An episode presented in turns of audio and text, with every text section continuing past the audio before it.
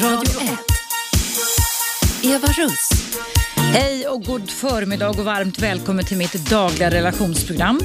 Idag är det fritt för dig som sitter och lyssnar på mig just nu ända fram till klockan 12.00. Du kan alltså ringa in till mig och eh, ställa frågor, eh, diskutera allting som har med relationer att göra. Och numret hit det är som vanligt 0200 11 12 13. 0200 11 12 13.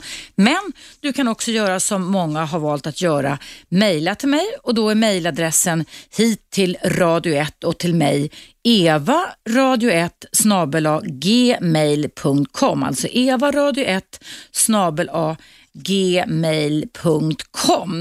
Jag tänkte jag skulle börja med, medan jag väntar på samtal ifrån dig som lyssnar, att kommentera en aktuell debattartikel som finns idag på Aftonbladet skrivet av några debattörer inom Folkpartiets sjukvårdsgrupp. Eh, det, rubriken till detta är Lagstifta bort kvacksalvare inom psykvården.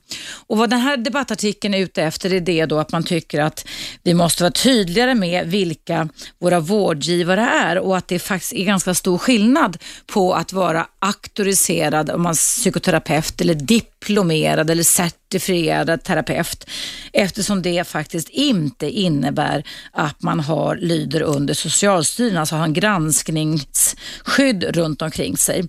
Och Det kan vara bra för dig att veta då det att ehm, eh, jag själv är alltså dubbellegitimerad. Jag är legitimerad psykolog och sen har jag en annan utbildning, två olika utbildningar som är legitimerad psykoterapeut. Och Det innebär att jag är alltså registrerad hos Socialstyrelsen i Sverige som alltså har ett som kan granska mig, som kan pricka mig och som kan kolla om jag sköter mitt jobb enligt vedertagna vetenskapliga principer och verktyg. Och Det har faktiskt hänt vid ett tillfälle för, för ganska många år sedan att jag var en av slumpen, eller jag vet inte om det var slumpen, som blev granskad av just Socialstyrelsen. Eh, själv tyckte jag det var ganska obehagligt inför det här besöket. Det kom tre, det var fyra stycken personer från Socialstyrelsen i Stockholm till min mottagning som jag hade då. Men efteråt så tyckte jag att det var en väldigt härlig kvalitetssäkring. De var väldigt vänliga, de var ute efter att vi ska höja kvaliteten i vården och ehm, det jag fick eh, kritik för det var att jag inte hade några semesterplaner. Nu hade jag inga anställda utan folk var egna företagare som jobbade på min mottagning. Men också det, och det var också viktigt, det att jag eh, eh eh inte signerade mina journalanteckningar. Man är ju tvungen att skriva journaler när man är legitimerad vårdgivare. Det behöver man alltså inte göra. Man kallar sig för certifierad, auktoriserad eller diplomerad terapeut. Men psykoterapeut är en skyddad titel, så vem som helst får inte kalla sig för psykoterapeut. Men du kan kalla dig för terapeut och då har du oftast ingen legitimation. Så att då jag fick kritik då för för fem år sedan, det var det att jag skulle granska och godkänna mina egna journalanteckningar som jag då skriver själv och att jag ibland hade lite oläslig stil. Så att om jag skulle trilla pinn och någon annan skulle ta hand om mina patienter så skulle det vara svårt för dem att kunna läsa mina handskrivna journalanteckningar. Annars så fick vi bara väldigt mycket tips om hur man skulle kunna sköta den här mottagningen och få den till att bli bättre. Så jag tyckte det var bra. Det kändes fint att man fick kritik kring detta. Men det är alltså bra att veta för det finns en djungel där ute och det finns väldigt många kvacksalvare. Det händer mig och har hänt mig i åratal att jag möter klienter som söker vård hos mig och har sökt vård hos mig och som har mött personer, eh, män och kvinnor som säger sig vara psykoterapeuter fast de inte är det. Och tyvärr måste jag faktiskt säga det att i merparten av de historier jag hört berättas, alltså patientberättelser hos folk som har gått hos eh, eh, kvacksalvare så har det inte blivit bra.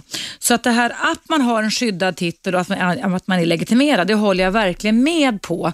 Rubriken på den här debattartikeln på webben är alltså skydda de psykiskt sköra från nya hälsoprofeterna. Så det kan jag verkligen hålla med om att det är en väldigt, väldigt viktig aspekt. Vem som helst får inte kalla sig expert och vem som helst får inte kalla sig för psykoterapeut och inte psykolog heller för den delen.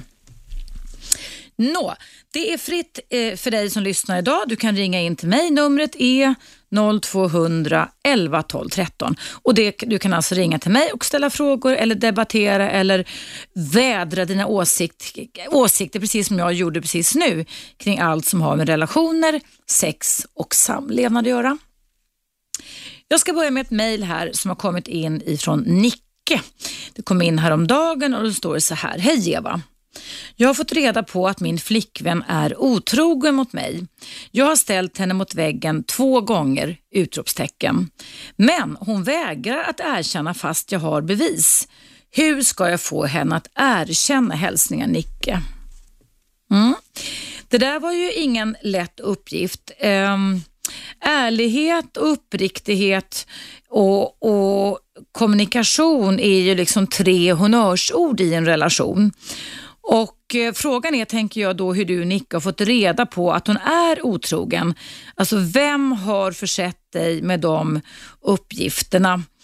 Eh, och eh, eh, De här bevisen som du säger dig ha, om hon nu vägrar att erkänna det här så tror jag egentligen bara att det är för dig att tala om för henne grundstenarna som gör att ni är ihop, nämligen att det ska finnas då ärlighet, uppriktighet, förtroende och tillit. Och ehm, eh, det, Idag kan vi inte hålla på med någon slags sanningsserum och lägga i kaffet eller teet. Det är inte det det handlar om, men det här handlar faktiskt om tillit och förtroende. Eh, jag misstänker, Nicke, att det kan vara så att din flickvän är rädd att mista dig, att du kanske eh, kommer att göra slut, alltså fimpa henne om det är så att hon skulle erkänna. Det kan ju vara till exempel en orsak till varför hon vägrar erkänna. Eh, sen kan det ju också vara så givetvis att de bevis du säger att du har inte är eh, äkta bevis, men det vet jag inte vad. Det, det hade varit bra om du hade skrivit här vad det var för typ av bevis du hade. Eh, jag tror att det är alltså relationsaspekten och kommunikationsaspekten som du måste fokusera på och även tänka igenom Nicke hur du eh, tala om, tänka igenom först och sen berätta för din flickvän hur du resonerar kring er fortsatta relation. Eh, tänker du fortsätta med henne om hon inte erkänner? Eh, tänker du fortsätta med henne om hon erkänner och säger att hon varit otrogen? Så det kan vara en sån här gordisk knut som det gäller att kunna lösa. Att eh, att, att, alltså, antingen om hon erkänner, gör du slut då eller tänker du fortsätta? Och om hon erkänner efter ett tag när hon har ställs mot väggen två gånger och erkänner den tredje gången, ska hon då få skit för att hon eh, inte erkände direkt? Alltså jag tror att det är viktigt för dig Nicke att du tänker igenom olika typer av scenarier kring det här och sen kommunicerar det till henne hur du i ditt inre resonerar. Eh, det har blivit en väldigt låst situation mellan er två. Men som sagt, relationsaspekten är den att om det är så att du har bevis kring det här så får du tala om för henne, be henne lyssna och ta in med alla sina sinnen hur du resonerar i olika alternativa scenarier. Och framförallt så tycker jag också Nick att du ska berätta få henne att alltså känna empati med dig, för dig och att du beskriver lite mer dina känslor och dina tankar kring det här. Alltså vad det väcker för känslor och tankar inom dig när du då, som du skriver i mejlet, har bevis på att hon varit otrogen och hon vägrar. Alltså vad är det för relationsscenarion, tankar och känslor du får då? Och vad är det för relationsscenarion du får och hur, vad väcker det för tankar kring dig och henne och framtiden när hon då gång på gång eh, hävdar att så inte har skett. Men också givetvis det om det är nu så att hon varit otrogen. Vad får det för konsekvenser för dig och henne just nu när ni hamnat i ett ställningskrig och även på lång sikt? Men som sagt var, ärlighet och uppriktighet är jätte, jätteviktigt och därför så tycker jag att det är relationsaspekten som du måste ta och börja med, med henne först.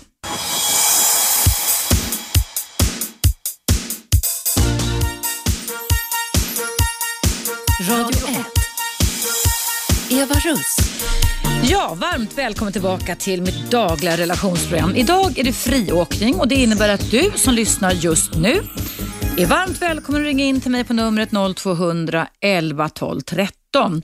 Jag pratade med en kvinna här i pausen som hade en frågeställning kring det här att leva i en relation med stor åldersskillnad. Så jag tänkte jag ska kommentera det efter mitt lyssnarmail. Och det här lyssnarmailet handlar om en kvinna som har träffat en kille lite sporadiskt som är singel och är 41 år. hon skriver så här, Lisa heter hon, att han är jättegosig när vi ses men det kan gå ett par veckor mellan tillfällena. Och killen hade ett längre förhållande för några år sedan men har varit singel sedan dess med några korta relationer bara. Och Sen fortsätter Lisa och skriver så här. Jag är väldigt intresserad av honom och håller på att bli kär. Men han är svår. När vi ses tror jag han är kär i mig, men varför kan det då gå så långt som en eller två veckor innan han hör av sig? Frågetecken. Häromdagen skickade han ett jättegulligt sms och då kände jag att vi gick framåt igen. Jag svarade, men sen blev det tyst. Nu backar jag rejält så han inte känner att jag är för på eller klängig samtidigt som jag försöker bekräfta honom när vi väl träffas så han faktiskt förstår att jag är intresserad. Vad ska jag tänka på tycker du när det gäller en sån här kille? Hälsningar Lisa. Mm. Det här skulle jag säga är ett väldigt, väldigt vanligt dilemma och problem som jag har mött i många, många, många år eh, när jag coachat och jobbat även terapeutiskt med män och kvinnor som träffar personer som kanske har varit lite för länge inbitna singlar. Och Det klassiska sättet, precis som Lisa skriver i mitt mejl nu, det är att hon börjar anpassa sig till den här eh, tvehågsna, kanske lite ambivalenta mannen och anpassa sina beteenden till det och börjar ifrågasätta själv om hon är för mycket på eller att hon är för klängig och så vidare. Eh, jag skulle vilja säga att det här är ganska typiskt mönster för den anknytningsmodell som kallas för otrygg ambivalent. För den utmärks väldigt ofta av just det här beteendet att man kommer nära och sen försvinner man, att man satsar och sen springer man. Och Det är, blir en väldigt otrygg och väldigt ryckig eh, anknytning eftersom, precis som Lisa skriver, att precis när man upplever att man har kommit nära varandra så försvinner vederbörande iväg. Jag har också i en av mina böcker som heter Varför väljer jag alltid fel partner som kom ut 2006 tror jag var, eh, tagit upp det här och kallat det här fenomenet anden i flaskan. För det är nästan lite anden i flaskan när en person, när man känner sig, börjar känna sig trygg med en person och man börjar komma nära så sticker den här personen iväg. Och De här beteendena är, behöver inte alls på något sätt för Lisas pojkvän då, eller singelkille som är 41 som hon dejtar, ha med hans känslor för Lisa att göra. Och Det är inte heller så att det måste vara någon kalkyl bakom, att den här killen planerar att först ska han komma nära och sen så ska han springa iväg. Utan det här är, sker väldigt, väldigt ofta utifrån min erfarenhet på en väldigt omedveten känslomässig nivå. En omedveten känslomässig nivå. Och Det innebär då att det någonstans inuti den här singelkillen på 41 år har stuvats ner olika typer av känslomässiga minnen från det att han var liten som kanske har spätts på i olika typer av relationserfarenheter som den här singelkillen har gjort. Nämligen den att när man kommer nära en trygg hamn, en trygg person så kan det hända någonting och då måste jag förekomma faran. Och då när jag kommit nära så måste jag springa iväg och dra iväg igen. Va? Eh, vad kan ha då hänt eh, när en person gör så här? För att det är ju ingen fara att komma nära. Men det här sker alltså på en omedveten känslomässig nivå. Jo, eh, min absoluta övertygelse och erfarenhet kring den här typen av mönster. Jag jobbade ju också själv då med singelforskning på Karolinska institutet, vilket då ledde till att jag blev utnämnd till relationsexpert i Aftonbladet 2003, vilket jag fortfarande är och vilket jag fortfarande sen då har blivit här på Radio 1 med. Och då jobbade jag med singelforskning och då fick jag också många singlar som hade eh, problem med det här med närmandet just, närmandet just. Att man alltså kommer nära, kommer nära, kommer nära och sen när man rent subjektivt upplever att det känns för tryggt, då lägger man benen på ryggen och springer. Alltså satsa och spring, satsa och spring. Eh, och Det här då beror oftast på att det finns alltså upplevelser sedan barndomen. Allting som vi upplever under barndomen sätter sina spår inom oss. Det har jag sagt förr, det säger jag nu med. Det bildas ungefär, om du tänker metaforen eller bilden av vägar upp i hjärnan. En del vägar spåras väldigt mycket och blir till autostrador, flerfiliga motorvägar om vi har upprepat olika saker och en del blir bara små skogsstigar eller myrstigar inom oss. Men det är de här breda motorvägarna där vi kan ha övats väldigt, väldigt mycket på att vara på vakt mot kanske en ambivalent eller otrygg vårdgivare, en förälder eller de som, som tog hand om oss när vi var små. Som alltså kan leda till att när vi sen ska komma nära någon som vuxen så sitter de här faro mönstren kvar inom oss och kan alltså leda till att när vi väl lägger till i en trygg hamn hos en annan person så törs vi inte av omedvetna känslominnen som sitter där och varnar oss stanna kvar utan då måste vi skubba iväg och då kan vi bli anden i flaskan. Det som Lisa säger här nu då, det är att hon då tänker backa rejält och att, att hon inte vill vara för klängig, men försöka bekräfta honom. Och Det tycker jag är en väldigt bra strategi. För en person som har den här typen av anknytningsmodell kan, behöver alltså få känna att man duger vad det än är och att man finns, finns kvar vad som än sker. Däremot tycker jag också att Lisa och du som känner igen den här problematiken faktiskt kan föra upp det på ytan, alltså lägga upp det på bordet och ta upp det här och säga, jag har märkt att det har blivit så här utan att anklaga, inte anklaga. Och jag undrar bara, vad är det du tänker? Eller vad är det som händer när vi, du skickar ett jättegulligt sms och sen svarar du inte på det och sen blir det tyst. För det kan faktiskt driva vem som helst till vansinne. Just att man upplever att man har kommit så nära varandra och sen puff så är det anden i flaskan och så är den här personen borta igen.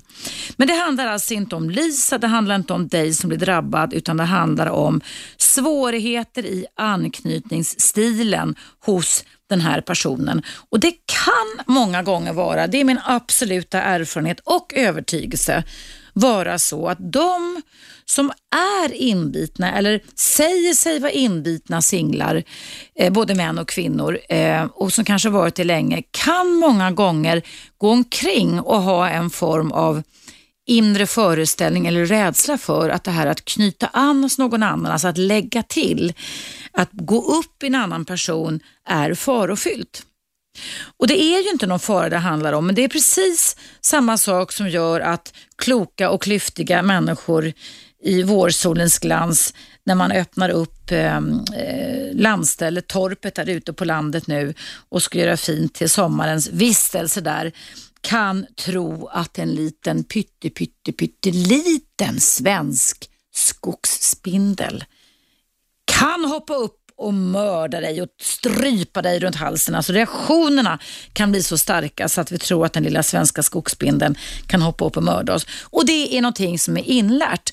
Vi kan ha varit så små, men vi såg kanske mamma eller pappa eller någon annan som reagerar genom att skrika och då kan det hända att vi tar efter på en omedveten nivå när vi sen som vuxna ser en svensk skogsspindel. Och det är lite samma typ av reaktioner, att vi kan stuva in olika typer av omedvetna minnen i våran hjärna under tiden när vi är små, alltså när vi inte har språket. Och sen sitter de här fast och sätter igång och spökar för oss när kärlek ska upplevas. Så det Lisa ska göra sammanfattningsvis då, eller du som känner igen dig i det här, det är att bekräfta partnern som är lite anden i flaskan, som satsar och springer. Men anklaga inte för de här beteendena, men för upp dem och berätta berätta om det orimliga i det och säg att det blir svajigt för mig när vi ena stunden kommer nära varandra och sen försvinner du en eller två veckor. Vad gör du då? Kan du berätta för mig hur du tänker då? Så man får nästan vara lite terapeutisk där om man vill försöka få en sån här person som jag tror har ett otryggt ambivalent anknytningsmönster att kunna bli trygg.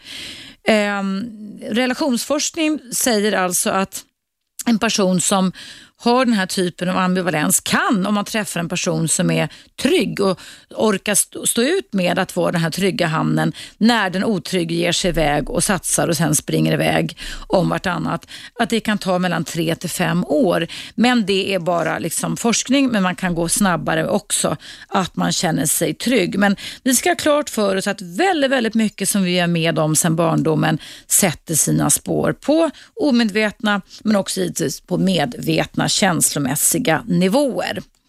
Så eh, ta upp det, stanna kvar, härda ut, men sätt inte någon etikett på det Lisa som har mejlat till mig och säger att du är klängig. Utan det är mer normalt att om du får ett gulligt sms från den här inbitna singelkillen att man givetvis svarar. Och jag tycker att du ska inte låtsas om att du märker det här ambivalenta mönstret utan du får upp det på ytan, prata kring det och fråga hur ni ska kunna göra för att ni ska kunna få mer frekvent kontakt utan att vara anklagande.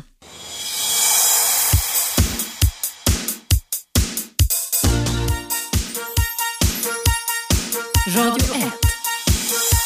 Eva Russ. Mycket välkommen tillbaka. Idag är det friåkning kring relationer, sex och samlevnad. Numret hit är 0200 11 12 13 och jag lovade efter pausen att jag skulle prata om åldersnoja och stor åldersskillnad i en parrelation. Men då ringde faktiskt Eva in till mig och då tyckte jag att hennes fråga om att vara mörkrädd var så pass intressant så jag tänkte jag skulle ge lite intreatment till Eva här live i radion. Hallå Eva!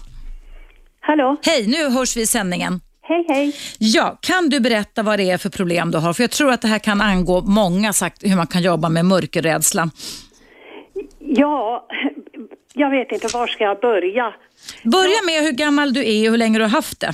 Jag är 69 år och Ja. jag har haft det ända sedan jag var litet barn, ända sedan sex års ålder tror jag. Ja. Och det värsta är ju att den här rädslan bara, jag tycker att den eskalerar. Tycker du det? Ja. Ja. På vilket sätt har det eskalerat då, tycker du? Ja, nu har det ju gått så långt. Förut har jag ju kunnat sova och ha eh, släckta lysen i rummen. Men jag har aldrig kunnat ha helt släckt i min lägenhet. Och, men nu kan jag inte alls. Nu måste jag ha släckt överallt och vi har en stor fyrarummare. Ja, ja. Och min man har börjat bli trött på det här för han blir ju väldigt trött och har svårt att orka med sitt jobb. Han Du men- är ju yngre än jag så han är ju lite, lite piggare. Men Eva, menar du att du måste ha tänt? Du sa släckt hela fyra rummen. Du menar tänt menar du eller? Tänt ja. Ja, du sa släckt. Okej. Så att i fyra rummen där ni bor nu må, måste du ha tänt i alla rummen? Ja, I alla, och även i sovrummet? ja. Okej. Du, ehm, eh, har du sökt hjälp för det här? Ja, jag har försökt med KBT. Ja. Vad, vad gjorde ni där då? Hur länge sedan var det? Jag hade en terapeut som eh, jag tyckte han var väldigt bra men han var för tuff mot mig. Han eh, ville att jag skulle börja med att stå i ett rum, mörkt rum in till en byrå som jag tycker är så obehaglig. Och han sa du måste stå där tre minuter, det måste vara mörkt. Och jag sa det klarar inte jag av. Men jag försökte i alla fall och kanske stod där en, två sekunder och sen bara rusa ut därifrån. Och skakade, jag var så uppriven så. Mm. Och då blir det ju ett lagrat misslyckande inom en också. Gjorde den här terapeuten några mer saker med dig? Vi försökte lite grann men han sa att du, du följer inte, du kan inte följa mina råd, då kan inte jag ge dig hjälp. Äh, äsch. Var han legitimerad? Du kanske hörde mitt program. Var han legitimerad eller? Ja, han är psykiater och han har, eh, han har, jag tror att han är väldigt kompetent. Fast det där var inte så kompetent, för man ska nämligen inte börja med det svåraste när man ska exponeras inför fara, för du upplever det här med mörkret som fara, eller hur? Ja, Men du, berätta, eh, vad har du gjort mer? Har du fått någon medicinering mot det här och sånt, eller? nej, jag har inte provat det. Du, du, men, men har det funnits undantag i ditt 69-åriga liv, Eva, där du inte varit mörkrädd? Nej. Jag tänker om du har rest eller var- sovit över hos andra, liksom, eller? Jag kan inte sova över hos andra. Då måste jag ha någon annan i mitt rum. Ja, ja. Men som sagt, när du har din man bredvid, har ni so samma sovrum eller? Ja. När du har honom bredvid dig då, då eh, det, det gör ingen skillnad för dig att du, mörkrädslan försvinner eller? Det här låter jättefånigt, men jag måste alltid känna hans kropp. Mm. Jag måste känna att han finns där, annars kan inte jag sova. Och, och det här med läkemedel, det har jag faktiskt tagit insomningstabletter. Mm. Men det är ju ingen lösning.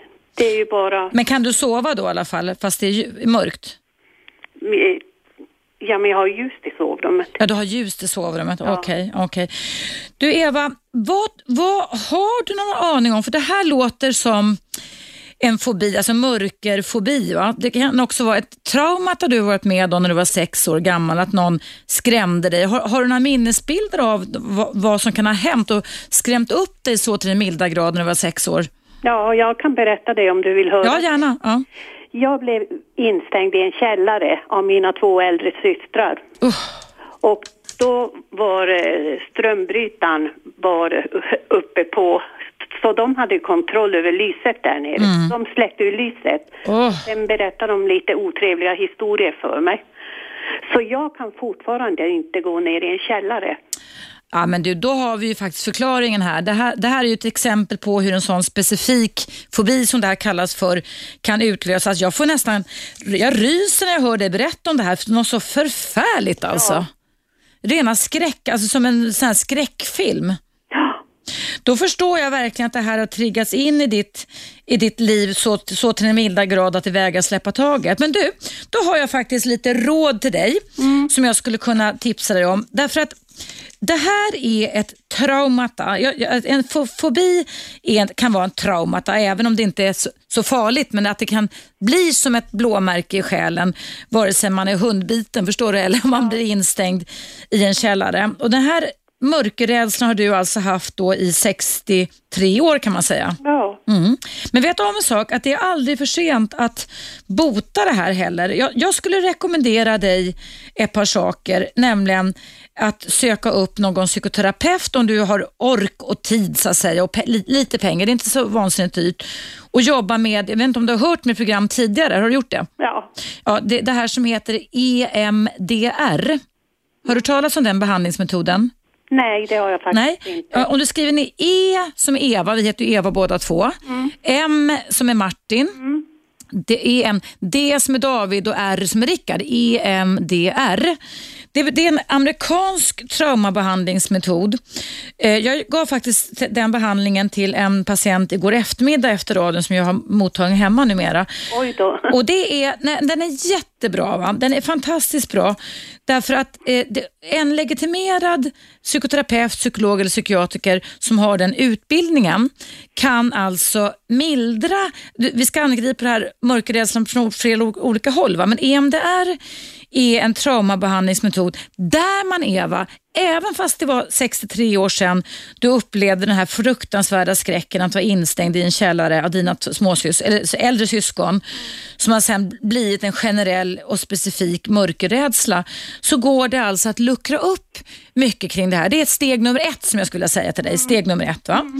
Sen har jag eh, tankar på steg nummer två och tre och frågan är, har du tid och ork att stanna kvar på linjen? För vi måste ta en liten reklampaus just nu. Ja, gärna. Så- Jag stannar gärna. Gör du det så ska jag coacha dig lite mer kring vad jag tror du ska kunna göra. Är det okej? Ja, Då fortsätter vi prata om din mörkerrädsla efter pausen så kommer nu Eva. ja, Så sitt bara kvar och lägg inte på. nej. Toppen, då hörs vi strax igen. Hej!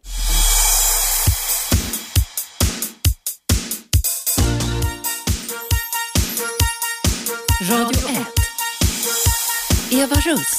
Hej och mycket välkommen tillbaka till mitt dagliga relationsprogram. Idag är det fritt och det innebär att du precis som Eva som jag har alldeles strax här på tråden kan ringa in och få råd, eh, terapeutisk hjälp till och med också som jag ska ge här just kring Evas mörkerrädsla som har suttit i hos Eva sedan hon var sex, eh, sex år gammal. Hallå Eva, är du kvar? Ja, jag är kvar. Toppen, vad fint. Jag tror faktiskt att vi kan hjälpa ganska många, för det här är ett gissel det här Eva, att vara sådär paniskt skräckslagen som du, som du har varit i så många år. det är ett gissel, det håller jag verkligen med Mm. Och vi kan berätta för nytillkomna lyssnare då att du blev alltså inlåst av äldre syskon i en mörk källare när du var sex år gammal och efter det så är det chi för dig att kunna sova om det är mörkt. Mm. Mm. Jo, eh, vad jag sa till dig då innan pausen Eva, det var det att EMDR, det är alltså en traumabehandlingsmetod som man, man bevisligen i USA, den finns i Sverige också på många både sjukhus och privatpraktiserande legitimerade av Socialstyrelsen övervakande psykoterapeuter och läkare, så kan den på några gånger, det är lite individuellt givetvis, faktiskt lösa upp. För vad som händer Eva, det du har varit utsatt för, det är att du i princip går omkring med ett blåmärke i högra hjärnhalvan. Man pratar om frusna minnen Mm. som gör att all eh, logisk och förnuftig information idag när du är 69 år liksom inte går in i dig. För det, det här traumat att sitter så fruset inne i din högra hjärnhalva. Ett, som ett blåmärke kan man nästan tänka sig. Och Det kan man då luckra upp något, eller ganska mycket, genom den här EMDR-behandlingen. Och Det betyder på engelska, Eva, kan jag berätta, det betyder eye, alltså ögon, M, movement, ögonrörelse, eye movement, desensitization eh, och reprocessing. Alltså det innebär att man jobbar med ögonrörelser under, eh, där man går igenom den här händelsen så man kan gråta, man kan må dåligt under behandling, alltså man går till, flyttar sig tillbaka, förstår du, när du blev instängd i, i den här källaren, dina syskon. Men det blir alltså en uppluckring. Man har till och med gjort eh, studier med värmekameror i- den här EMDR-behandlingen på patienter före och efter. Och Då kan man se i hjärnan förstår du, att det här blåmärket alltså nästan börjar försvinna med den här behandlingen. Och Det innebär inte att minnet försvinner, men det som är så starkt för dig nu Eva, det är ju att de här känslorna och katastroftankarna tillsammans är så starka. Så det är precis varje gång du går och lägger dig som om du var sex år igen, eller hur? Ja, verkligen. Det är ju så det funkar. va? Så det är, kolla upp det. Det finns något som heter EMDR, Svenska EMDR-föreningen och de är superseriösa. Så det är inga charlataner eller kvacksalvare på något sätt. Och lägg lite pengar på det och börja i den änden. Det är ett sätt. va? Det andra tänker jag är då att eh, också du gick hos en psykiater med KBT-kompetens som gick pang på och utsatte dig för ganska ruskigt experiment. Vad jag skulle istället be dig göra det är att börja fundera över och granska faktaunderlaget du har idag. Därför att det här att du var instängd i en källare, det kände, hände ju då för 63 år sedan. Och, och idag, då var det ju fara och färd och du upplevde det. Det är ju en ohyggligt läskig upplevelse för en sexårig flicka. Men idag så är du en mogen kvinna på 69 år, eller hur? Och där tänker jag då om du skulle kunna varje dag sitta en liten stund och liksom undersöka faktaunderlaget. Alltså hur farligt är det egentligen att gå och lägga sig i en mörk lägenhet idag? Du bor med din partner i en fyrarummare, eller hur? Har du jobbat någonting sånt, Eva? Jag har jobbat som sjuksköterska i väldigt må- många år. Nej, jag, men, jag menar jobbat med tankarna kring, för det är ju väldigt, väldigt starka katastroftankar som kommer från det här känslomässiga traumat av att vara instängd i en källare för så många år sedan som gör att du måste ha tänt i lägenheten. Jag har tänkt mycket runt det där. Ja, vad har du tänkt då? Ja, men jag kommer ingen vart. Nej, därför jag tänker att vad man kan göra va, det är att i alla fall börja luckra upp, alltså först EMDR-behandling. Inte, du kan fort, inte att jag ska börja mecka med att du ska släcka i taket och så, men att börja låta den förnuftmässiga delen, för just nu ser är det din känslomässiga del som i hela 63 år fortfarande tillåts att spöka. Där du har fått alltså en generaliserad mörkerfobi. Förstår du? För det är, om du tänker efter, det är ju ingen fara på taket idag, eller hur? Nej, egentligen inte. finns ju ingen fara att du ska gå och lägga dig i din fyrarummare och ha din partner bredvid dig. Och det här att ligga nära hans kropp och så, det är bara bra. Det är ju inget konstigt heller tycker jag. Nej, det är ju ganska trivsamt egentligen. Ja, utan det är mer de här nästan lite tvångsmässiga tankarna du har. Kan du ge något exempel på vad du tänkte igår kväll innan du gick och la dig när du var tvungen att tänt i lägenheten? Nej, jag, nu börjar ju jag tänka mycket på att, det här, att min man blir mer och mer irriterad på mig. Så det är ju det som upptar tanken. Mm. Men jag tänker, tänker du, kan, när du inte tänker på din man, men du tänker på rädslan, mörkerrädslan. Vad, vad, vart, vart, hur, hur, säg några korta ord eller meningar som du tänker då, Eva. Ja, jag tänker att det kan komma någon från hallen till exempel. Jag har en, det låter helt sjukt. Nej, men det, det, att det skulle kunna komma någon mördare typ då från hallen eller? Ja. Nej, men att det, jag har köpt en gammal byrå. Ja. och, och, den har väckt så mycket konstiga tankar hos mig. Så nu, nu är det så att, ja, det är väl, jag tänker mycket på den där byrån. Mm, Okej, okay. så du, du, tänker att någon skulle kunna gömma sig i byrån då liksom och dyka upp där? mitt... bredvid den. Okej, okay, ja, ja. Och när du har tänkt de tankarna, vad har du gjort då? Ja, då har jag ju krypit nära min man så mycket jag kan. Mm. Du har inte gått upp och checkat byrån då eller? Nej, det skulle jag aldrig våga. Hur vet du det? Hur vet du det? Nej, jag har inte försökt ens. Nej, där hör du. Där hör du. Det, för jag är ute efter lite, väldigt mycket föreställningar och antaganden man kan ha. En grej är ju till exempel att gå upp och checka byrån med din man bredvid dig kanske eller om du gör det själv. Och Sen när du väl har checkat och sett att det finns faktiskt ingenting i den här byrån så får du öva dig att säga det till dig själv. Jag har checkat byrån, punkt. Jag har checkat byrån, punkt. Så fort som de här lite tvångsmässiga tankarna börjar dyka upp om att det skulle kunna komma någon ifrån hallen eller ifrån byrån. Va?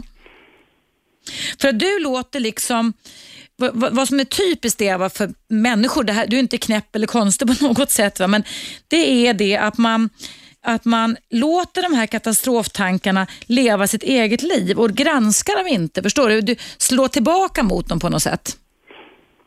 Men jag har ju försökt verkligen mm. stanna mm. upp och tänka så här med Berit. Det här är ju inte riktigt, nu var det ju inte så. Det här är ju inte riktigt klokt, tänker jag. Mm. Jag stannar upp och tänker så och försöker stå en stund. Men sen bara rusar jag iväg. Jag mm. kan ta till exempel eh, vårat sommarställe på landet. Vi har mm. en källare där. Mm. Och när vi byggde det där huset så tänkte jag så här att det här är min källare, här ska ingen skrämma mig. Mm. Och det gick i ett år kanske, men nu kan inte jag gå ner där längre. Nu kommer den där att jag rusar upp mm, mm, mm, mm. Nej, för att, alltså, vad, vad, jag tänker då det är att eh, eh mot den här extrema, väldigt, väldigt fasta och, och övergeneraliserade mörkerrädslan, Eva, det är det alltså Traumabehandling, eh, det går att luckra upp ett gammalt trauma även fast det var 63 år sedan det hände. Det mm. finns ingen limit liksom i hjärnan för det. va.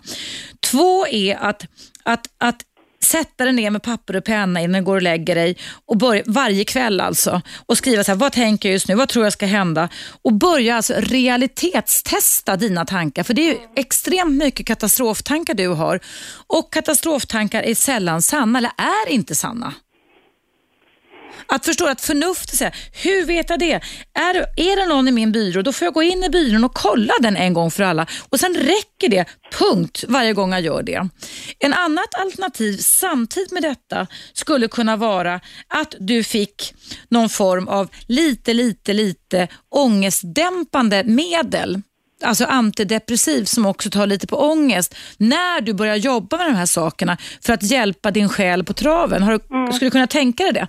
En enklare medicinering? Ja, det är klart. Allt som hjälper måste ju... Och det är inte sömntabletter jag säger, för det, det, nej, det nej, där skulle du öva på själv. Men att få, få en enklare, alltså, jag skulle rekommendera någon, någon form av SSRI-preparat, alltså med serotonin. Det, det här liksom är väldigt utarmande för din del och jag det tar också ganska mycket på ångest så att man kan få lite mer fäste för en kognitiv behandling där du tankemässigt jobbar med att, att ifrågasätta de här katastroftankarna som du har.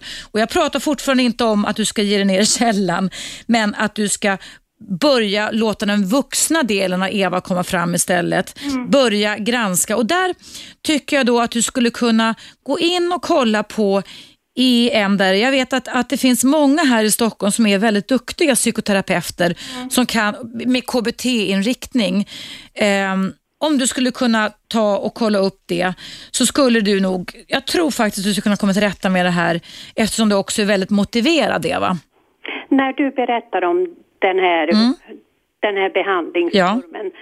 då blir jag väldigt, väldigt berörd. Jag började nästan gråta för jag trodde trott att det går inte att göra någonting. Mm, jag förstår det, men jag vet att det går att göra någonting åt det och jag kan berätta för dig att den här behandlingsmetoden, den som kommer från USA då, den prövades ut på Vietnamveteraner, alltså folk som var traumatiserade från Vietnamkriget eh, på 60-talet och som på 2000-talet, 40-45 år efteråt, fortfarande mådde jättedåligt och inte, in, ingen talterapi, ingen samtalsterapi eller ens medicinering hjälpte. Mm. Så att det går alltså att komma till rätta med sådana här trauman. Jag har haft en kvinna som är i 60-årsåldern som patient för många, många år sedan, Eva.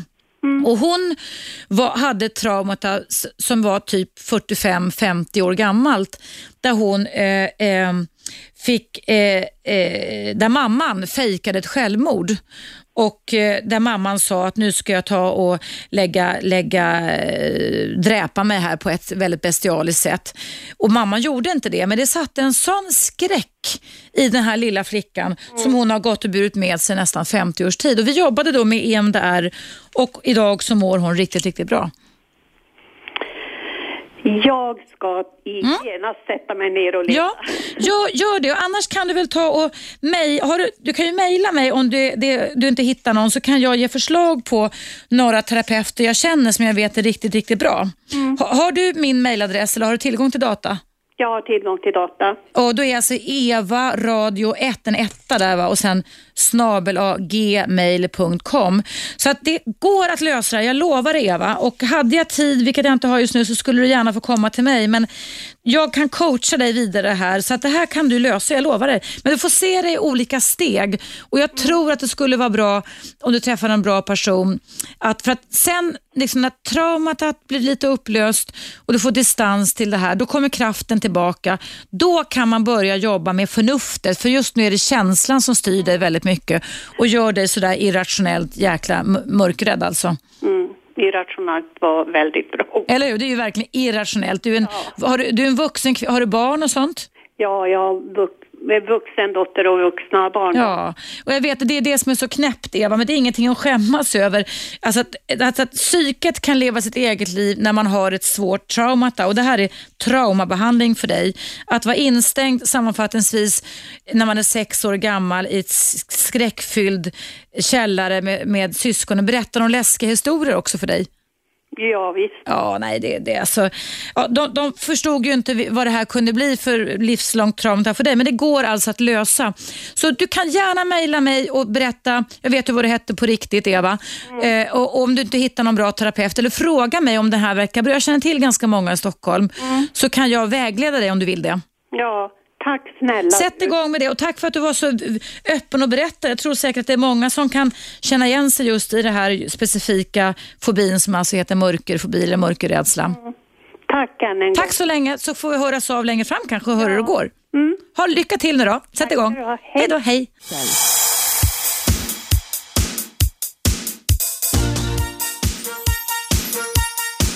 Radio 1. Eva Russ. Mycket välkommen tillbaka. Idag är det fritt, så kallad friåkning. Du kan ringa in till mig om du har frågor kring relationer, sex och samlevnad. Men du kan också göra som Eva som jag pratade med här innan pausen. Om du har något specifikt typ psykiskt eller psykiatriskt problem som en fobi till exempel, en mörkerfobi som vi pratade om, så är du givetvis hjärtligt välkommen att ringa in till mig också. Och numret, ja det är som vanligt 0200 11 12 13. Mailadressen hit är evaradio1 snabelaggmail.com. Nu ska jag besvara ett mejl från Susanne. Hon skriver så här. Hej Eva, min man fyllde nyss 39 och verkar bli mer och mer nojig över att fylla 40. Jag är själv några år yngre och det känns nästan som att han är avundsjuk på mig. Pikar mig för det hela tiden och ändå rör det sig bara om sex års skillnad. Så då har jag förstått alltså att mannen är 39 och Susanne är 33. Och Sen fortsätter Susanne i sitt mejl och skriver så här. Nu har han börjat gå ut på krogen i stort sett varje helg och tjatar om nya ställen, ny musik, nya vänner och så vidare som för att bevisa att han minsann hänger med. Vi har ju två småbarn som behöver sin pappa och så jag förstås som älskar honom och vill att han ska vara med mig mer och sin familj. Inte ute på krogen jämt för att jaga någon ungdomskick eller vad det nu kan vara. Jag önskar liksom att han kunde uppföra sig som en vuxen. Det är ju inte så att vi sitter hemma jämt utan går ut ibland, men inte så att det går ut över arbete, familj och hemmet. Vilket det gör nu när han knappt syns till hemma. Vad beror ålderskrisen på? Eller är det något annat tror du? Tack för ett jättebra program, Susanne. Ja, det är alltså Susanne som verkar ha en man som har en ålderskris. Ja, alltså när man lever i en parrelation så är just det här med kommunikationen livsviktig för relationens överlevnad. Och då tycker jag att det absolut viktigaste för dig som känner igen dig i den här problematiken är givetvis att ställa de här frågorna till din partner. Eh, fråga, vad är det som rör sig i ditt huvud? Hur tänker du kring dig själv just nu? Vad är det som, vad väcker det för tankar och känslor hos dig, min älskling, som leder till att du eh, ständigt flyr hemmet just nu? Eh, beteendena är ju en form av flykt som Susannes man gör och eh, det som kan ligga bakom ett sådant beteende kan ju oftast vara olika typer av känslor. Alltså känslor och tankar skapar beteenden. Och Det kan ju faktiskt vara så att det är någon form av om man pratar om åldersnoja eller ångest så kan det vara både en kombination av ångest och rädsla. Panik också för den delen som leder till att man på ett omedvetet eller medvetet plan, som Susannes man som är 39 år och snart ska fylla 40, tänker tänk om jag är på väg att bli gammal. Oj, jag håller på att bli gammal. Och Det kan bli en salig blandning av många katastroftankar som alltså förbereder honom för flykt och som leder då till att han måste liksom mildra sin ångest, sin rädsla och panik genom att gå ut och eh, eh ja, vara ungdomlig igen om man säger så. Eh, å andra sidan eh, tänker jag till Susanna och hennes mejl att det faktiskt också kan vara så att vem eh, ska bestämma när man är vuxen eller inte? Eh, det finns faktiskt väldigt mycket evidens idag inom psykoterapi och psyki psykiatrivärlden att just det här att vi ska fortsätta och våga leka att våga vara playful, alltså på engelska, våga leka, är någonting som vi aldrig egentligen ska bli för gamla för. Eh, det är en värderingsfråga tycker jag väldigt mycket kring det här och jag måste då passa på att flika in två korta eh, historier som jag har tagit upp i min bok Relationskoden som kom ut för tre år sedan. Det ena handlar om eh, filmen Shall We Dance där vi har Richard Gere med som drabbas av någon form av 40-årskris och som Eh, vågar inte våga berätta för sin fru att han har börjat dansa sällskapsdans på Miss Mitsis dansskola. Det finns en film du kan hyra, den är jättegullig det här.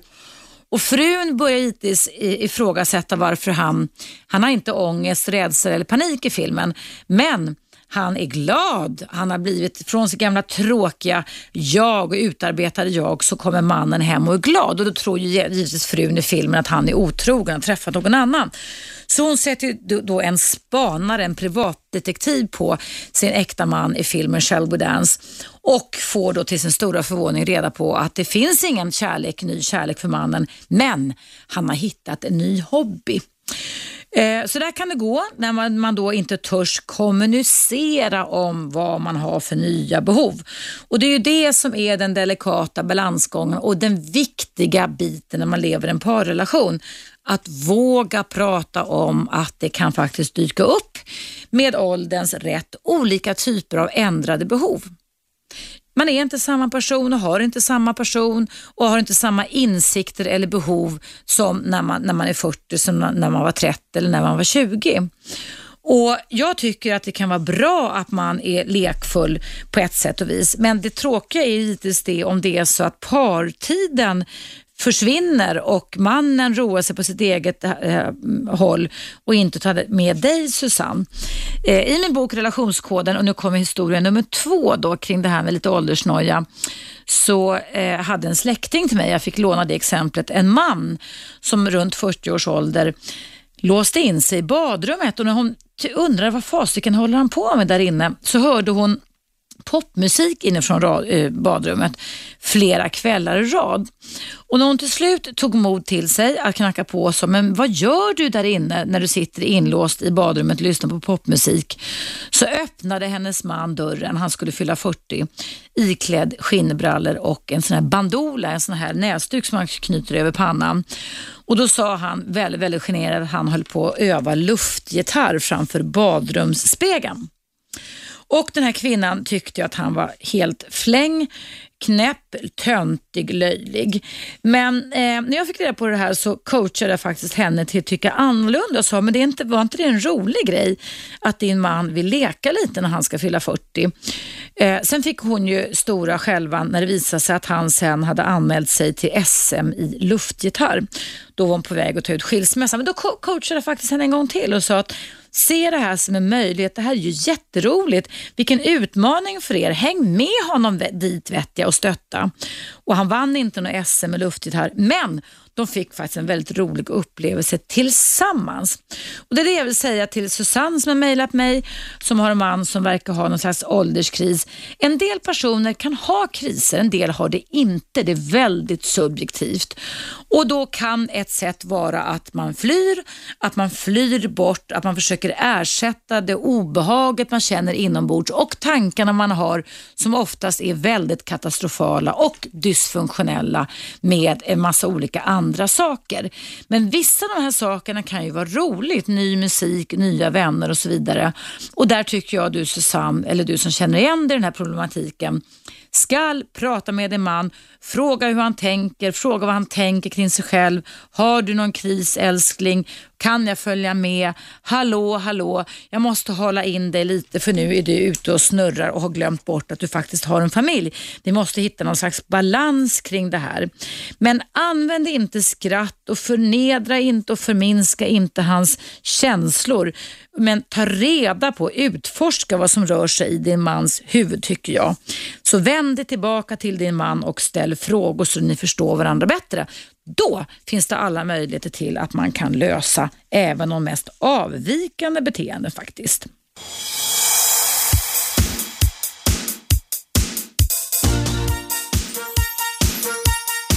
Radio 1. Eva Russ.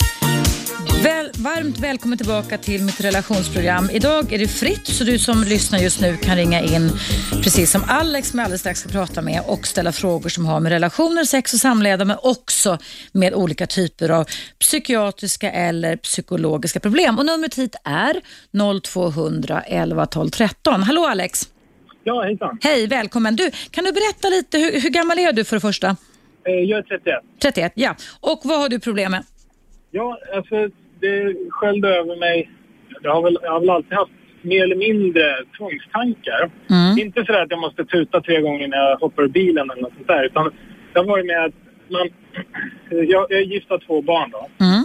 Och eh, eh då, då i, var det, i förrgår tror jag var. Och, eh, då var jag på väg till jobbet på morgonen. Mm. Och då bara sköljde det över mig att, att vi är ute i en båt. En segelbåt. Jag, min fru och mina barn då. Mm. Eh, och så sjunker båten och vi är kvar ombord och det är bara jag som kan rädda alla tre. Aha, du, alltså det var en bild som kom över. Det satt du i bilen då eller på bussen eller? Jag satt i bilen då. Okej. Och det var nästan så att jag var tvungen att stanna och bara, ja. Jag fattar. Ja, usch. Usch vad hemskt. Va- vad heter det? Har, har ni en båt? Nej, vi har ingen båt så det var det som var så konstigt. Då, att eh, det var just det som dök upp den här gången. Då. Ja. Har det dykt upp något liknande förut också Alex? Ja, och det är just eh, antingen så är det att eh, barnen sätter något i halsen Mm. eh, eller så är det att, eh, att ja, något som har med vatten att göra, kvävning på något sätt. Alltså, det är så riktigt otäcka. Det har aldrig, jag har aldrig drabbats av det eller aldrig varit med om det. Det har du inte? Nej. nej. Nej. Nej. Och, men, men det här är liksom, om du har något bra verktyg som man... Ja. Men du, du, har inte se, du, har inte, du, sa- du har inte själv varit med om det, men du har inte hört någon berätta om det då? Eller sett någon? Eller? Jo, det har, jag- har jag gjort. Berä, berätta vad du har sett eller hört då, då Alex. Ja, då, då har det tack och lov inte varit några små barn då, eller så. Nej. Då har det, har det varit eh, gamla människor som har satt i halsen och, och så har inte Heimlich manöver hjälpt. Och, och, Har du jobbat inom vården eller? nej, det, när jag gjorde lumpen då så fick vi lära oss. Och det var väl lite då som de, det här tänket satte igång då för ja, 12 år sedan. Eller? Och Heimlich, det är det här när man kramar under revbenen, eller hur? Och slungar liksom. Precis. Ja. Så att du har varit vittne till alltså, folk som har kvävts? Nej, jag har inte, alltså jag har bara hört om det då. Du har hört om det, okej ja. Som har, folk som har jobbat på till exempel vårdhem eller Ja. bekantas bekanta och så vidare. Okej, jag fattar. Jag fattar ja. Du, vad heter det? Får jag, får jag fråga dig en ganska personlig sak? Eh, Du får välja om du vill svara på den eller inte. Men eh, just hur är din dagsform just nu när de här tankarna kommer? Jag tänker så här, eh, är du stressad? Har du mycket på jobbet? Finns det mycket oro? Alltså, hur ser det ut runt omkring dig just nu?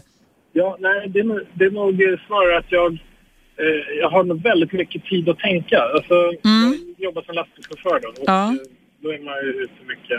Mm. Man är ensam långa perioder så. Mm. Och eh, då, då har man mycket tid att tänka. Ja. Jag, jag, jag har mycket tid att tänka. Och då, det är då sådana här grejer dyker upp. Och speciellt på morgonen när det inte är någon trafik. Eh, jag börjar till jobbet väldigt tidigt. Då. Mm.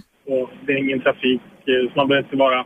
Man är lite trött och man behöver inte vara tokalert för att det inte så Nej, just det. Just det. med. Mm, mm, mm. Eh, Så du sitter mycket och tänker och det är klart, då kan man ju sitta där och vara väldigt generös på ett negativt sätt mot sig själv och skapa en massa katastrofscenarier inombords, eller hur? Men du, frågan är, tänker jag Alex, om detta verkligen är tvångsmässigt. Alltså det blir ju läskiga scenarier, men det är inte så att det varje dag dimper ner i, i sådana här katastroftankar, utan det är ib- ibland liksom, eller? Ibland, ja precis. Ja, ja. Och du har inga andra, som du sa, du tutade inte tre gånger och så, du har inga andra tvångsmässiga Nej, beteenden? jag eller? Nej. har aldrig haft något, sånt. Så. Nej. Jag tycker det, alltså, personligen så tycker jag det är fånigt men jag har ingen förståelse för det ens. Vilket Nej. jag kanske borde ha. Men sådana saker. då. Ja, ja, ja. Nej, för jag skulle nog döpa om det här som du eh, berättar för mig just nu Alex till katastroftankar istället. Typiskt som alltså man kan sitta hemma flyg, eh, om man ska ut och flyga har hört talas om en flygolycka så kan man tro nästan börja kräkas hemma i stolen hemma innan man åker ut till flygplatsen så att säga. För att man ser det här och flygkraschen redan och sådär va. Och då brukar jag, jag har jobbat med flygrädda människor, eh, ta fram statistik som säger att du kan flyga 88 år varje dag utan att riskera största, störta och ta reda på hur piloter jobbar och flygchecklist, alltså så att man alltså med fakta går emot det här. Va? Ja. Jag tänker när, när du får den här typen av katastroftankar så skulle du ju kunna möta dem på olika sätt. Dels tänka, alltså antingen säga så här, det här är en katastroftanke, det här har inte hänt. K- Ska jag bry mig om att lösa den och sen försöka omfokusera? Alltså tänk på någonting trevligt, någonting roligt. va? Det är ett sätt. Höj, höjde radion.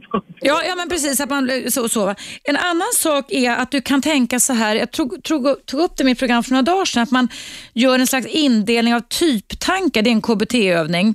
Och så tänker du så här, om du nu tänker på den här sjunkande båten eller att barnet sätter något i halsen, som var de två scenarier Alex du sa till mig. Du kan tänka så här, okej, nu sitter jag i min lastbil här och har mycket tid att tänka, så tänker jag på massa katastrofer. Kan jag göra någonting åt det här just nu? Det, det är en bra fråga, eller hur? Va? Ja. Kan jag göra någonting åt det här just nu? Om du kan det, då kan du ringa, om det nu skulle funnits en båt på riktigt, eller sådär, ringa till hamnen eller alltså, ringa till den som äger båten eller, eller ta simlektioner eller, först, eller vad det var nu som har med din fantasi att göra. Va? Ehm, du kan eh, ringa och till din fru och säga eh, eh, när jag kommer hem idag så ta inte fram fläskkotletter med vassa benen eller någonting sånt där. va. Alltså, sånt som du kan lösa på en gång. Då gör man det. Just do it. Va? Om du inte kan det så kan man också sitta och älta någonting som kallas för typ 2-tanke som är gjort är gjort. Va? Alltså någonting som redan är inträffat. Och Det kan man inte heller lösa för det har redan inträffat. Liksom, va? Ja, ja. Då får man släppa det. Och Det tredje är det som jag pratade om, det är katastroftankar. Det är sån här, tänk om det händer och hur ska jag göra då? Och Då får man säga till sig själv så här, det här är en katastroftanke. Nu sitter jag här och fantiserar och målar upp fan på väggen. Det här har faktiskt inte hänt. Och, och Sen fråga, va, hur, hur reagerar jag? Vad gör jag med mig själv när jag tänker så här? Och jo, jag får ont i huvudet, jag blir stressad, jag mår illa. Man blir ju lite knäckt, eller hur Alex, när man känner så. Och Då får du säga till dig själv så här, jag kan inte lösa någonting som ännu inte har inträffat. Mm.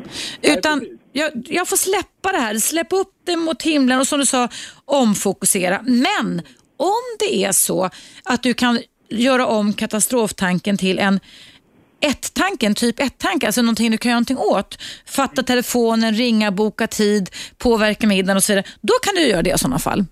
Så du kan liksom vandra och fråga dig själv, hallå, hallå, vad håller jag på med? Ett bra sätt att skingra tankarna det är också att göra ett matteexempel när man sitter och i- kör bil. Mm. Att typ 28 gånger 49 delat till 3 och den där stilen så att säga. Ja, ja, det är smart. Att fokusera bort ifrån kroppen, bort ifrån där, det som har triggat igång dig med de här katastroftankarna.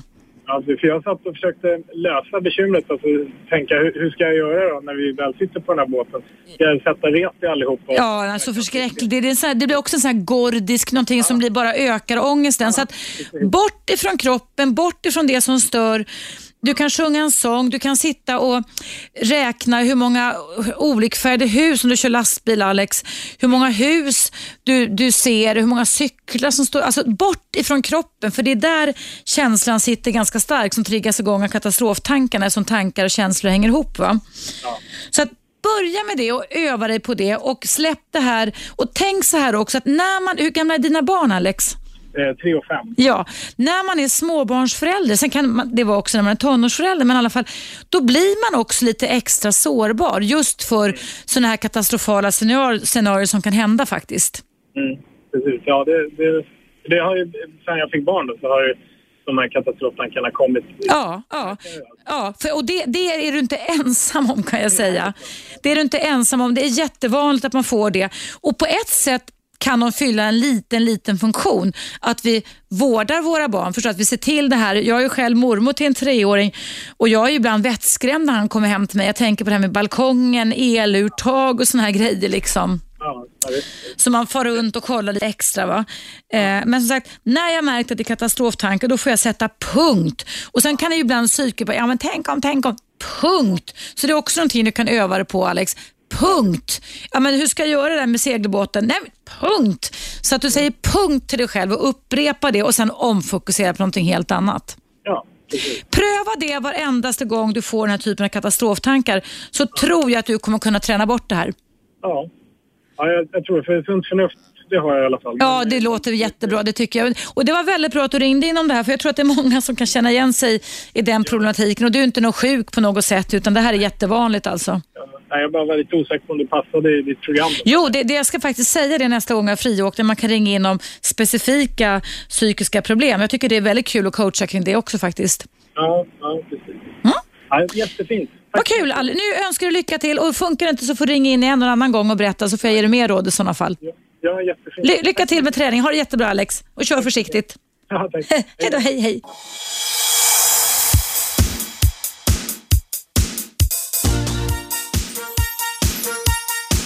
Radio 1. Eva Russ. Välkommen tillbaka. Idag är det fritt kring relationer, sex och samlevnad men också kring psykiatriska, psykologiska problem. Jag har tidigare program pratat om mörkerrädsla och katastroftankar och nu har jag en stund under pausen här pratat med Kalle. Hallå Kalle! Ja, hejsan. Ja, Hallå, nu hördes du väldigt långt borta. ja hörs det bättre? Ja, nu hörs det bättre. Jo, Jag, det var, ja, du, ja, du kan väl berätta lite kort vad, vad du och jag pratade om? jo, vi pratade om, eh, det var ett problem där som, som du tog upp eh, långt innan, några veckor sedan, pratade om det här fobin då, när man är rädd eh, ja, för att visa sitt utseende för Just andra. det, dysmorfofobi. ja. Mm. Och ja, så är det ju så att min, min sambo har väl lite av de Mm. problemen då så att säga. Eller, men det drabbar ju även hela familjen lite i och med att vi inte alltid åker och, och träffar eller går på den här middagen med, med kompisar och så vidare för att eh, Mm. ja, det blossar upp då aknen i ansiktet. Just det, just det. Och då ställer jag frågan till dig, ni har två småbarn och ett tredje på väg, om hon har fått professionell hjälp, alltså jag tänker bästa huddoktorn i världen i Sverige typ. Förstår du? Har hon fått Ja. någon sån hjälp i och med att det är så besvärande för henne? För det är ju inte någon inbild, hon är ju inte ful, men det är en, det är en kraftig påverkan hennes ansikte, sa du, med bölder och sånt. Ja, alltså rådet har vi väl fått, det är ju, det är stark, det är ofta starka mediciner. Mm, mm. Och där är det ju lite så i och med att hon, eh, är, nu är hon ju gravid Ja. bland annat och sådär, Ja. så har vi uteslutit det. Så att, men eh, visst, det, det kanske skulle vara en utväg, men sen är det ju där att Men jag tänker att det låter ju också, tänker jag då Kalle, som en terapeutisk intervention skulle vara bra. Eh, det här blir ju en selektiv uppmärksamhet för henne där de här bölderna eller finnarna blir så extremt stora så att de liksom blir som höghus i hennes tänkande. Eh, överhuvudtaget tycker jag vi människor är extremt eh, dumma när det gäller avvikande beteende. Vi är grymma mot andra människor. Du sa till och med att barnen på dagis ibland, när ni lämnar era barn, kommenterar om din sambo hade bölder ansiktet. Sa du så? Ja, jo men precis. Det, det har faktiskt hänt. också. Vad svarar ni då? För det, det tycker jag är, låter Ja. märkligt. Alltså. Ja, det låter märkligt, ja, absolut. Ja, det, ja, Vad säger man då? Ja, nej, men man, det är ju, eh, de har ju aldrig sagt det till mig. Hon, hon säger det, alltså att hon har upplevt det. Eh, för att jag, jag tänker att där skulle man ju kunna träna sig på att säga jajamensan du lille gubbe eller gumma här som säger så kan man ha förstår du men det kan gå över och så, man kan ha kvar det men det har, man är en bra människa för att man lär barn att det här med avvikelser inte är så farligt på något sätt. va? Ja, eller stigmatiserande. Men vad jag tänker då det är att det här blir, jag förstår precis problematiken Kalle, det här blir en selektiv uppmärksamhet och då blir säkerhetsbeteendena som din partner har, din, din sambo, den, att man håller sig undan och det går ut över det sociala livet. Då tycker jag att det skulle vara adekvat Trots att hon är gravid. Eh, inte medicinering, det tycker jag ni ska ta den bästa professorn, så säga, huddoktorn, när bebisen väl har kommit ut. Men varför inte investera via kanske eh, via eh, husdoktor. Bor ni i Stockholm eller? Ja, ja. För att det är ganska många husläkarmottagningar i Stockholm som har avtal, vårdavtal, psykoterapeutiska avtal med KBT-terapeuter. ja. Så att om ni kollar upp det eh, så är det faktiskt ganska många vårdcentraler i Stockholm som är anslutna där man kan få 5 till 10 gånger KBT och jag tror att det är det man skulle börja med för att hjälpa din sambo att eh, eh, omfokusera, kunna bemöta både sina egna tankar och andras värderingar och tankar kring det här under tiden så att det blir mer och att det inte blir den här selektiva uppmärksamheten hela tiden som leder till att man stannar inne och avhåller sig från kontakt. ja, det låter ju jättebra faktiskt. Var, var, var ungefär bor ni? Ja, vi bor i Farsta. Ja, kolla, kolla upp det där va. Eh, kolla upp det för att det finns ganska många faktiskt eh, som jag känner till, mest kanske innerstan men också närförort, möjligheter till det. Eller har du möjlighet, har ni möjlighet att hjälpa henne ekonomiskt att få gå till någon terapeut? Ja, visst, ja, men det, det skulle ju... Det, det brukar göra susen och det brukar kunna hjälpa. Men som sagt var, sen när väl bebisen är ute så tror ju jag också att ni skulle leta ordentligt och få tag, nöj er inte med någon som är halvbra utan någon som är riktigt, riktigt bra hudläkare. Så att det här, för det här, jag tänkte säga, dagens värld så verkar vi kunna ha mediciner mot nästan allt, höll jag. Ja, precis. Hon har ju provat allt och visst, det finns och många hudterapeuter som har rekommenderat olika sminkpreparat och sådana saker. Mm. Det, liksom aldrig bra egentligen med smink, för det sätter ofta till på Ja, det brukar oftast värre. Alltså, ja, men det är oftast värre. Jag, jag fick när jag fyllde 40 år för länge sedan en, en uh, hudrengöring hos en Det var jättevälmenat av en kompis till mig. Och det utlöste, och jag har en ganska fin hy, jag har alltid haft det. Jag fick världens utslag i ansiktet och så fick jag det här som heter rosacea, det har jag inte nu längre. Så jag fick äta penicillin ett helt år efter. Ja. Tack vare det. Du ler nästan bölder också. Så att kemiska preparat, jag tror man ska hålla sig till doktorsgrenen just nu kring det här. Men också KBT-terapi för din sambo. Jag tycker att du ska försöka övertala henne till det. Ja, men... eh, Och kanske gå via husdoktorn. Tala om att det här är ett, ett psykofysiologiskt problem. Alltså det, det sätter sig i psyket när det är en fysiologisk problematik så att säga. Jo, men precis. Jo, nej men... eh, Pröva det pröva och tala om för henne hur mycket du älskar henne. Och gör det, försök att släcka ut det här när hon pratar. Vad du ska göra hemma det är liksom att inte prata om de här akne och bölderna i hennes ansikte alls. Utan fokusera på andra saker och gör henne trygg i att du tycker väldigt mycket om henne. Ja, visst. Men det kanske du redan gör. Ja, men visst. Men det är ju, hon frågar mig hur ser det ut och och det egentligen spelar ingen roll vad jag säger. Nej, för det hon har bestämt sig. Hon har... Nej, men det gör det ju inte. Och säger hon, nej men det, det gör ju inte alls det. Det, det ser ju för jävligt ut. Och så. Mm, det, jag vet. Det blir lite tvångs, tvångsmässighet. Ja, det är jätte, jätteknepigt det där. Så att ni kan nästan ha ett slagsmål bildigt talat kring hur mycket det syns. Va? Förstår du? Ja, visst. Jag vågar liksom inte komma, eh, uttala mig. Men jag brukar säga det, men du vill ju egentligen inte veta. Som jag, jag säger vad jag tycker. Ja. Jag säger då. Ja. Ja. Men försök att få henne att omfokusera och säga älskling nu tänker på någonting annat. Och liksom, pepp, nu tänk släpp det här nu, du är jättefin här och nu, tänk på någonting annat. Det här är bara en liten, liten grej i livet just nu. Så försök att få henne distraherande tankar, men det kanske du redan gör Kalle? Ja då, jo men jag försöker med det och, och så vidare. Alltså det, jag har ju märkt det när hon har fullt upp och sådär och mycket att göra och inte hinner egentligen tänka så jätte, då, då är det bra perioder. Ja, det är oftast det det handlar om, att distrahera tankarna. När man har mycket tanktid, det är då man kan fastna i tankarna. Ja. Mm. Men du, lycka till med detta och lycka till med det tredje barnet också. Tack för din historia här. Jag hoppas det går bra för din sambo, annars får du höra av dig igen. Tack för ett Men- jättebra program här. Det är ju suveränt. Alltså, hoppas du fortsätter Ja. i all evighet med de här. Åh, vad du är gullig. Ja, jag vet inte riktigt än, men jag tror att jag ska göra det. Ja. tack snälla Kalle, ha det jättebra. ja, tack. Hej då, hej.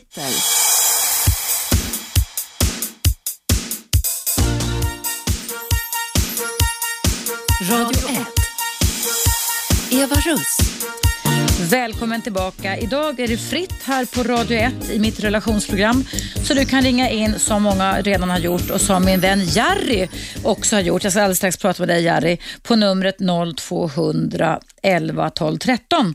Och även om Jerry är ganska rolig ibland så har han lovat nu att han ska vara högst seriös. Stämmer det Jerry? Hej, Hej, välkommen. Jari. Jag har mediterat som jag Du har mediterat och då lugnar man ju ner sig själv lite. Det låter jättebra det.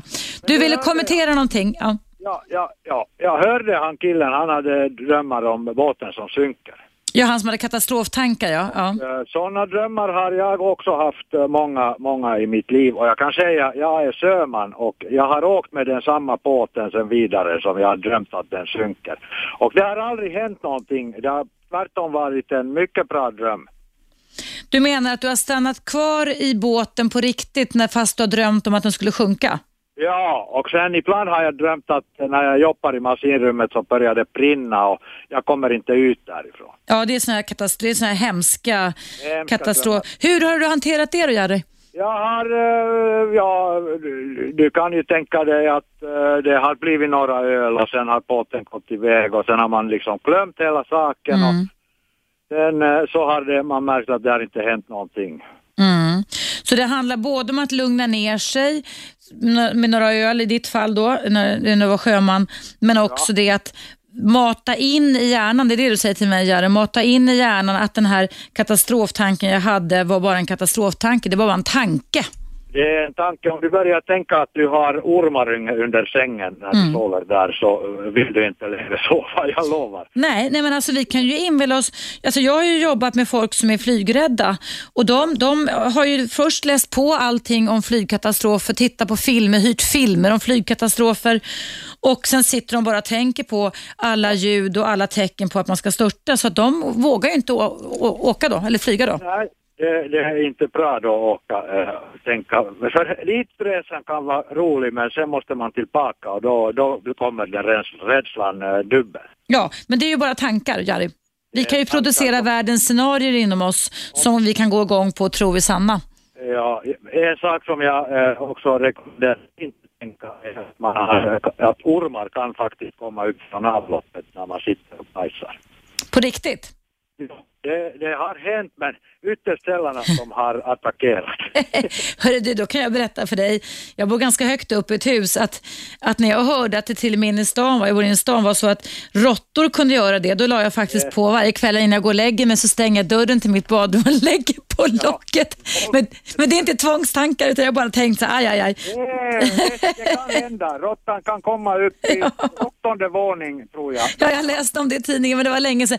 Men jag har liksom ingen fobi för det och när jag går ut med min hund så springer råttor stora som kaniner framför fötterna på mig. Det gör mig liksom ingenting. va. Men jag vill inte gärna ha in någon i min lägenhet kan jag säga. Men det måste vara simråttor. Kan råttor simma, Jerry? Jo, de är jättebra på att simma. Är de det? För jag tänkte att det, de borde väl kväva eller drunkna i avloppen eller? Man kan fånga råttan så här att man tre, fyra liter öl eller vin Ja. Nu hörs det dåligt. Ja. och sen lägger man korkar på en flöta. Korkar? Korkar, ja vinkorkar. Så att råttan tror att den kan stiga in där. Och sen samlar den i vinet och vinet den får ju, den börjar dricka direkt va. Och sen blir den så full där när den simmar runt. Den kommer inte upp för det är så höga kanter va. Mm. Och då... Du hörs väldigt dåligt just nu. Aha, okej. Ja, jag hörde inte. Jag hörde någonting om... Men du, Jari, tack ska du ha, tack, tack ska du ha för dina eh, råd här kring katastroftankar. Ja, det är bara att glömma dem direkt. Ja, bara glömma katastrof. Om man inte har båt eh, så behöver man inte oroa sig för båtdrömmar. Nej, eller hur? Det, det var också en realistisk tanke. Tack snälla Jari för att du var bra i radion idag. Ha en jättebra dag. Ja, Hej då. Hej, hej, hej. Ja, som sagt var, katastroftankar det är tankar om saker som ännu inte har inträffat. Och de kan man faktiskt inte lösa annat än om att man i sådana fall då tar reda på fakta. Jag hade till exempel eh, eh, eh, långt innan Estonia-katastrofen så jobbade jag som skolpsykolog på en, sko, sko, på en gymnasieskola här i stan. Och Då hade jag några elever som alltså var 16-17 år som också hade mycket katastroftankar. De skulle åka båt och det här var ju då innan eh, eh, eh Estonia-katastrofen. Eh, nej, vad säger jag? Det var efter Estonia-katastrofen. Så var det. det var efter Estonia-katastrofen. För det var därifrån katastroftankarna producerades. Eh, och Då skulle de åka till Finland, inte till Estland, men till Finland på någon konsert av något slag. Och De var så skräckslagna, det var flera stycken. Så jag hade dem som en liten grupp inne på mitt rum där jag var skolpsykolog på den här skolan. Och Då jobbade vi faktiskt också med det här att skilja på fakta och fiction. Alltså fakta och inbildning.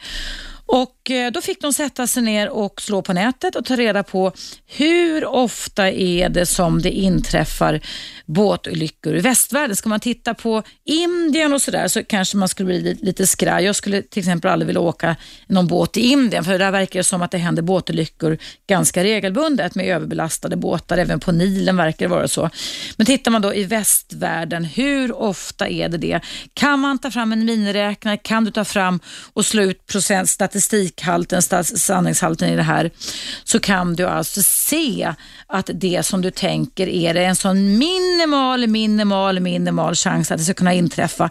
Och det är då man måste hålla sig till fakta och inte fiction. Jag vet till exempel att när det här eh, eh, Air France-planet som lyfte från Rio de Janeiro för några år sedan, det är väl tre eller fyra år sedan, som försvann på radarn och sen som man hittade då försvann, så ledde ju det till att väldigt många människor blev flygrädda.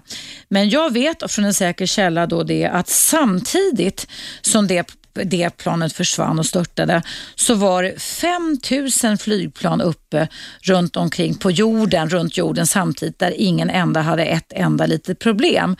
Så du kan ju räkna ut statistiken kring det här och där vet jag också det att man kan alltså flyga 88 år varje dag eh, utan att riskera att störta. Så att det gäller alltså att se, skilja på fakta och fiction och sen hålla sig fast vid de logiska och förnuftiga argument man har kommit fram till och inte låta känslan ta över, inte låta känslan styra. Eh, och Det är det som är den delikata balansen för oss människor, nämligen att hitta den här känslomässigt intelligenta balansen. Och Det är den balansen som du och jag får jobba med varenda dag. Både gentemot oss själva och gentemot våra medmänniskor våra, i våra relationer handlar det om att hitta den här känslomässiga balansen mellan förnuft och känsla och eh, gentemot oss själva, vare sig det handlar om, som Eva som ringde in idag, stark mörkerfobi, mörkerrädsla eller om det handlar om katastroftankar och andra saker, så måste vi se vart är vi på väg när våra tankar börjar spöka. Vi får alltså hjärnspöken som drar igång oss på det mest Ehm, eh, milda sätt. Nu ska jag läsa upp ett sista mejl jag har kommit in som alldeles precis nu. Det står så här, det är från Birgit. Lyssnar just nu på dig om mörkerrädsla och terapin AMDF. Nej, den heter EMDR i och för sig. Jag har sedan åtta år drygt ett problem med känsla av skakningar eller att strömmen är på inne i bålen. Blir värre när jag är trött. Det som utlöst detta är att jag gick hårt in i väggen 3 oktober 2003. Skulle denna terapi hjälpa mig tror du? Eh, ja, det, eh, EMDR heter alltså terapin, inte AMDF eh, känsla av skakningar eller att strömmen är på inne i bålen. Det låter ju som eh, utbrändhetssyndrom som du själv skriver Birgit här. Eh, ja, det behöver jag nog tänka lite på. Vad ska du för terapi? Eh, det låter ju som eh, väldigt, att väldigt, du är väldigt stressaktiverad, alltså stressen har slagit till.